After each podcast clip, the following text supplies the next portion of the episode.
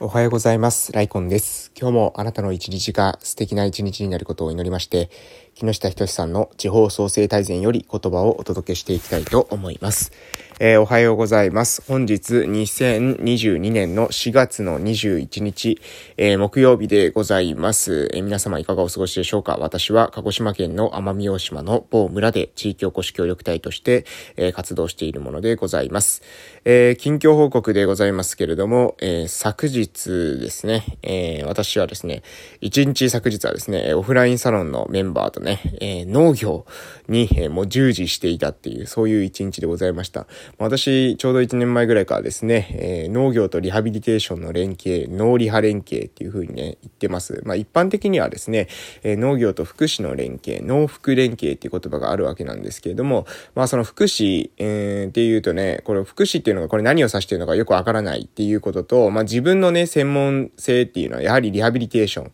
で、そのリハビリテーションっていうのを簡単に言うと、えー、自分らしく生きていくことができる。うん。それがですね、まあ、リハビリテーションを、えー、端的に表す言葉かなと思います。自分で自分の人生を自己決定して、えー、自立して、えー、歩んでいくことができるっていうのが、まあ、リハビリテーションだと考えると、え、そのためにですね、そのリハビリテーションのために農業っていうものをどうか、どうにか活用できないかっていうふうに私は、え、アイデアがありまして、それが、えー、農リハ連携という形で進めているわけでございます。で、その農リ連携に関しての、えー、事業で昨日は進めたわけなんですけども、まず作物をですね、えー、山の方に、えー、採取しに行ってですね、それを畑に、えー、植えていくっていう作業があったんですけども、しばらくね、えー、その畑っていうのを手入れしてなかったらね、もう草がめちゃめちゃ生えるんですね。はい。えー、草を処理するっていうのにね、昨日は結構あたふたしたというか、えー、草の処理ってね、ほんと大変だなっていうのを昨日、えー、感じた、えー、ところでございます。はい。で、まあ、そんな感じでもう一日中ですよ。もう一日中、えー、草刈り草刈りっていうか、え、草取り草取りっていう感じでね、えー、忙しく、え過ごしたというような、え一日でございました。夕方はですね、帰ってきた時ちょうどですね、え近くのね、近所の、え子供たちが来てですね、えゲームがしたいってことだったので、まあ30分くらいね、ゲームをして、えいたんですけれども、なんかね、子供たちやっぱりね、見てたらですね、こう成長を感じますね。はい。えー、1年前来た時ににはですね、もうなんだろう、本当にですね、えー、もう、な、なんていうのかな、小猿みたいなですね、感じだったんですよ。本当に小猿が、あの、たくさん小猿がですね、こうし、えー、しがみついてくるみたいなですね、状況、えー、だったんですけれども、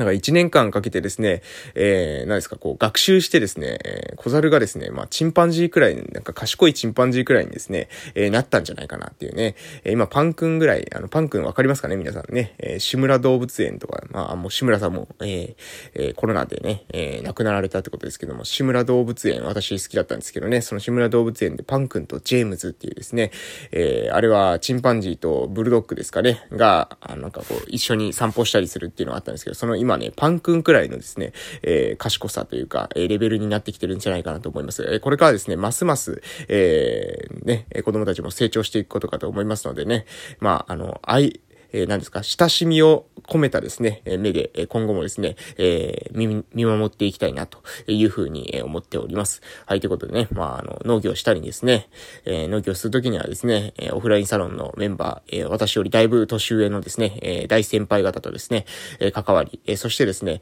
えまあ、帰ってくると今度は、えー、私よりですね、えー、年がね、だいぶ若い、えー、まだ一桁、えー、一桁も、えー、割とこう中盤くらいの一桁みたいな、えー、ところで、やっている私よりもですね、倍々ぐらいですね、若い、えー、今度は子供たちと関わると、えー、こういった経験をしているとですね、うん、あの、人間のね、まあなんだろう、この人生ね、楽しいなと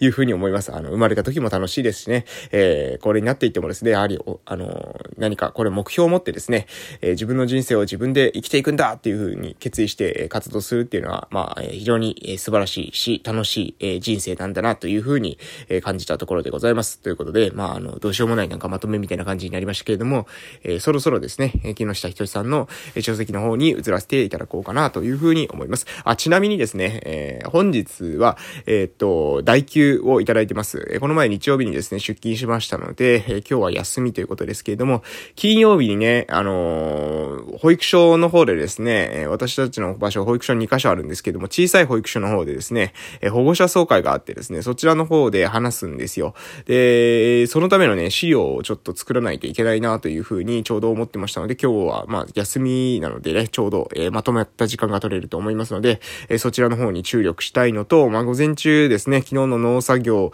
をして通してですね、えー、見えてきた、えー、農機具の課題、えー、これ農機具がこれとこれが足りないってことがですね、分かってきましたので、えー、それをですね、調達するためにですね、ちょっと、えー、ダウンタウンの方にですね、えー、奄美大島のですね、えー、なぜっていうですね、まあ、繁華街って言っていいんでしょうか、えー、中央の方に、えー、出向いていきたいなというふうに、思っているというところでございます。ということでですね、はい、えー、今度こそ、えー、本当の木下仁さんの書籍の方に移らせていただきます。はい、えー、それでは行きましょう。えー、本日はですね、地方がやるべき常識破りということについてですね、えー、話していきたいと思います。えー、それでは行きます。まず、えー、地方がやるべき常識破り、その1、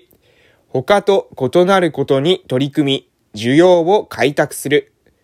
地方を活性化させるのに必要なのは、他と異なることに取り組み、需要を開拓する、創造する事業です。と。えー、いうわけでございます。えー、そして続きまして、やるべき常識破りその2。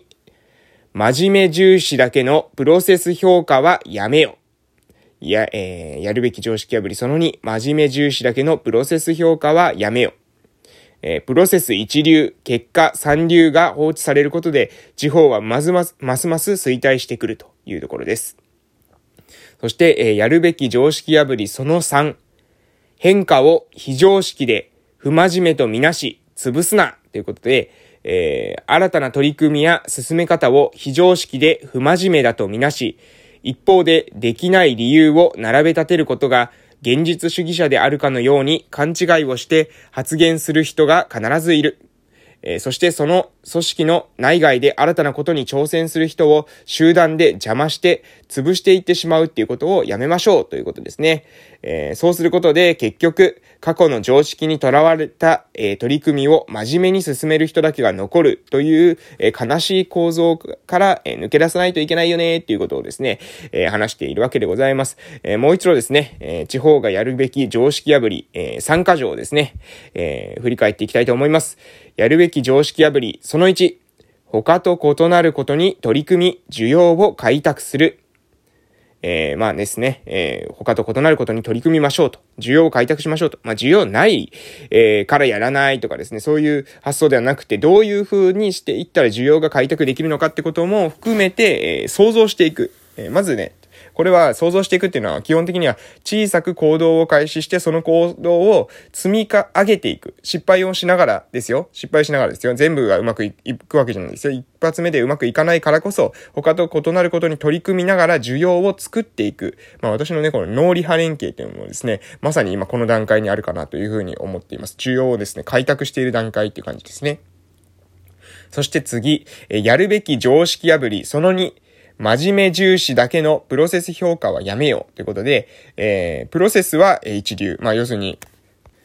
えーいわゆる PDCA ですね。プラン、ドゥ、チェック、アクションの、まあ PDCA のモデルにのっとってやっているから、プロセス自体はですね、なんか、えー、いいと。計画自体はですね、一流の計画を出してくると。えー、しかしですね、えー、結果はですね、出ないと。え、結果が三流のまま終わってしまうと。え、こういった、え、状況は良くないよと。真面目重視だけのプロセス評価はやめましょうということでございます。え、そしてやるべき常識破り、その3、え、変化を非常識で不真面目とみなして潰すんじゃないということでございます。ざいます。えー、これもね、もうありますよ。うん。あのー、まあね、えー、私もですね、よくね、いろんなところでですね、あの、話すとですね、まあ、謎の理論とかですね、ヘリクツだとかですね、えー、もうよく言われるわけです。はい。えー、もうこれはですね、まあ、地域で皆様何か取り組まれるのであればですね、新しいアイデアであれば、アイデアであるほどね、えー、理解されません。はい。で、地域の人は大体勉強しません。もう本当にね、勉強全くしない。全くしないと思ってた方がいいですよ。あのー、全くしないって思ってないとね、がっかりする。えー、がっかりして体力がですね、ですね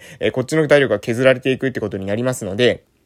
基本的にはですね、地域で、えー、まあ、10年、20年ですね、何もしてこなかった人っていう、まあ、何もしてこなかったっていうか仕事はしてたんでしょうけれども、まあ、その、何ですか、仕事を、新しいこう、需要を創造するとかですね、トライアンドエラーを繰り返すとかですね、えー、とにかく小さな行動を起こして、えー、やってみるとかですね、えー、そういったことをしてない人はですね、基本的にはですね、えー、邪魔してきます。えー、変化しようとしたりですね、え、新しい取り組みをしようとしたりしたらですね、え、非常識とか不真面目とか見なしてですね、え、あの人はなんか気難しい人だからとかですね、変わってる人だからとかですね、そういうことを言ってですね、大体潰そうとしてきますので、えお気をつけください。え新たな取り組み方や進め方を非常識で不真面目であるというふうに見なして、えできない理由を並べることこそがですね、まるで現実を見ているかのようなことをですね、言い出します。はい。えー、人口がですね、減っているっていうことがありますと、まあその人口が減っているからね、えー、ての問題があるんだと、えー、人口を増やせばどうにかなるんだ、みたいな、子供をね、結婚して子供をたくさん産めばいいんだ、みたいなことをですね、言う、えー、まあ老人の方々ですね、まあ今もまだいるんですけれどもね、えー、ね、えー、あなたのですね、息子さん、娘さんですね、あなたも3人とか4人とか、お子さんを産んでらっしゃったと思うんですけれども、でもね、そのお子さん今どこにいるんでしょうかという話なんですよ。えつまりですね、子供を産むだけではですね、えー、実際はですね、人口問題は解決しませんし、そこは私はですね、問題の本質ではないと思います。今までだってね、成人式毎年行われてるんですよ。どういうことかっていうと、子供生まれてきたんです。えー、子供は生まれてきたんですけど、その子供がですね、今地域にいないんですね。なので、産めばですね、解決するみたいな考え方っていうのは、あまりにもですねえ、短絡的なんじゃないかなというふうに思います。えー、ですので、えー、もうね、あの、やっぱり小さくでも、その、自分たちでですね、頭で、自分の頭で考えて行動を起こしていく。そして、もし自分の頭で考えることに限界があるんだったら、もう本を読みましょう。勉強をしてください。私はですね、あの、地域で、何ですか、えー、これが難しい、あれが難しいって言っててですね、本読んでる人ですね、見たことないです。あの、本は読まないでですね、自分の頭で考えるかそれは難しいんですね。えー、あなたは10年、20年何もしてないわけですから、えー、10年、20年ですね、何もしてない人がですね、考える頭で出すアイデアはね、まあ、それはね、もう大したアイデア出てこないんじゃないかなと私は思います。ぜひですね、木下仁さんの書籍読むとか、他にもですね、様々な本ありますので、本を読んでね、外部から情報を仕入れて、知識を、えー、仕入れて、そして、えー、事業にね、まず小さく取り組む、失敗されてもですね、馬鹿にされても行動を続けていくってことが非常に私は重要なんじゃないかなと思いますけど、皆さんはいかがでしょうかということで、今日はこの辺で終わらせていただきたいと思います。それでは、いってらっしゃい